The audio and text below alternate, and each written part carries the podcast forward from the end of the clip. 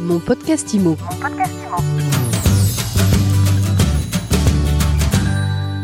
Bonjour et bienvenue dans ce nouvel épisode de mon podcast IMO. On est en live du congrès de la FNAIM.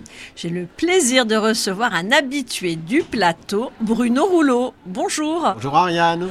Alors Bruno, vous êtes secrétaire général de la centrale de financement, courtier en crédit, et vous êtes président de la PIC, l'association professionnelle des intermédiaires en crédit. C'est cela même. Eh bien alors on va parler crédit. Mais écoutez, je pense qu'on est dans le bon lieu. C'est quoi le problème aujourd'hui avec le crédit immobilier Bruno Rouleau? Est-ce que c'est le taux d'usure qui plombe l'activité? Alors le taux d'usure est un sujet qui est conjoncturel. Alors je ne veux pas dire qu'il n'est pas le problème aujourd'hui, parce qu'effectivement on a un vrai sujet sur ce, sur ce taux d'usure, tout simplement parce que c'est le taux auquel, au-delà duquel la banque ne peut pas prêter. Donc bien évidemment, lorsque les taux d'intérêt montent, bah, la banque fait attention à ce que bah, elle gagne de l'argent. Et si jamais les taux d'intérêt montent plus vite que le calcul du taux d'usure, qui est une moyenne des trimestres précédents, normalement en tout cas, euh, eh ben, il se trouve un moment où il y a un effet de ciseau et elle ne peut plus prêter parce que c'est plus intéressant pour elle. Voilà. Maintenant, est-ce que c'est le seul problème à ce que l'on vit, c'est-à-dire une vraie crispation sur la distribution du crédit qui va forcément se traduire aussi à un moment ou à un autre, et ça commence à se voir sérieusement dans les chiffres sur les transactions immobilières, eh bien oui, ça va être un vrai problème. Mais le sujet, c'est est-ce qu'on parle du sujet conjoncturel du taux d'usure dans sa construction arithmétique, ce que beaucoup de personnes font, dont le ministre Olivier Klein, mais là, dans le cas présent, c'est plutôt un sujet structurel. Donc on va aller sur des sujets plus structurels. Mais le, vrai sujet, c'est quoi? C'est la hausse des taux en réalité Le vrai sujet, il est multiple. Le vrai sujet, c'est la hausse des taux, bien évidemment, qui provoque ce calcul du taux d'usure.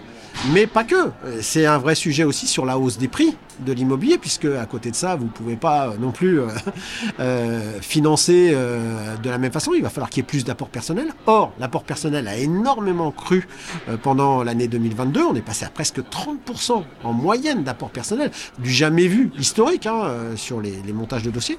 Et il n'y a pas que ça. Il y a encore le fait que les prêts d'immobilier n'ont pas absorbé, parce que le marché de l'immobilier, on sait très bien, va devoir corriger pour des questions de solvabilité des ménages. Il n'a pas encore entériné cette baisse potentielle du marché. Et puis le dernier élément, c'est les normes HCSF qui ont été décidées en 2019 et durcies en 2020, qui aujourd'hui posent un sujet sur la capacité d'acceptation des banques sur la partie de l'endettement des ménages. Et voilà, c'est le fameux rétrécissement de l'allongement. Alors, il y a le rétrécissement de la durée, puisqu'on ne peut plus dépasser 25 ans. Et, je rectifie ici tout de suite en tant que puriste que c'est pas 27 pour le neuf, c'est 25 plus deux années de préfinancement. Donc, c'est 25 années d'amortissement. Donc, c'est bien 25 ans.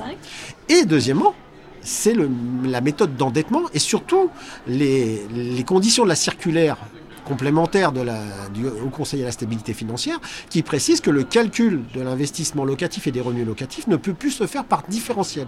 Ce qui veut dire qu'aujourd'hui, quelqu'un qui est déjà investisseur ou quelqu'un qui veut devenir investisseur, bah, il est bloqué par ce fameux calcul qui va impacter son taux d'endettement. Juste un exemple très court et très simple pour comprendre.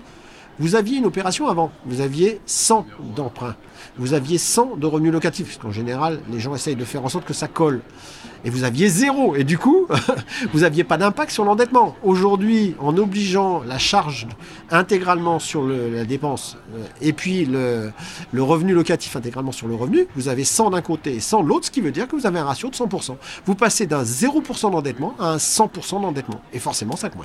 Donc c'est ça qui est à l'origine du ralentissement. Le taux d'usure, la hausse des taux, ça vient en plus. C'est ça, ça vient parachever les éléments et ça vient le contextualiser alors ça va se calmer à un moment ou à un autre, l'inflation va se calmer, la hausse des taux va se calmer. On, pense que, parce que j'imagine la question derrière, c'est de dire combien de temps, mais on pense que trois mois à six mois, euh, on va commencer à avoir un peu d'horizon par rapport à ça. Mais en tout état de cause, le sujet, c'est effectivement ces normes HCSF, et c'est la politique de logement par rapport à la mise à disposition d'un nombre de logements suffisant, parce que si vous calmez la pression sur l'offre, ben vous aurez une pression sur les prix qui va aussi euh, diminuer. Et donc, vous aurez une capacité de solvabilisation du ménage. Mais alors, est-ce que ces mesures, à contrario, elles n'ont pas permis d'éviter une bulle? C'était un peu ça l'état d'esprit bien évidemment, c'est la défense en général des, pouvoirs publics et, puis de la Banque Centrale Européenne, c'est de dire que finalement la France et puis certains autres pays ont moins souffert que d'autres pays dans le monde, hein, voire même dans la zone euro.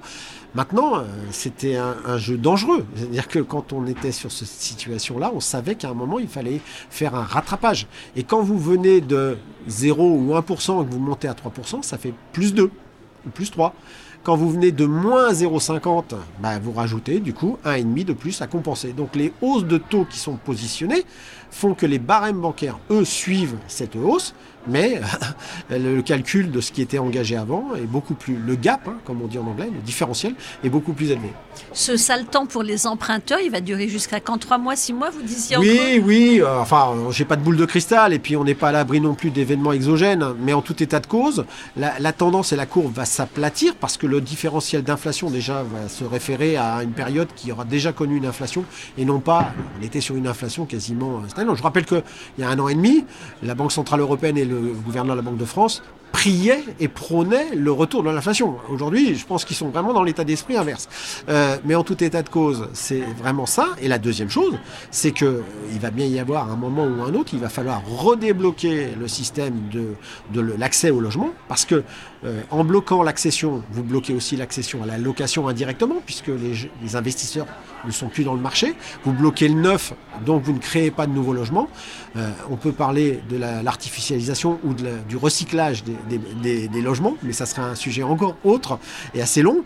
Mais en tout état de cause, oui, il va falloir qu'il y ait une vraie politique dynamique et pas simplement sur la rénovation énergétique. Il va y avoir une politique d'accès et de droit à l'habitation et au logement, généralement, que ce soit les locataires ou les propriétaires.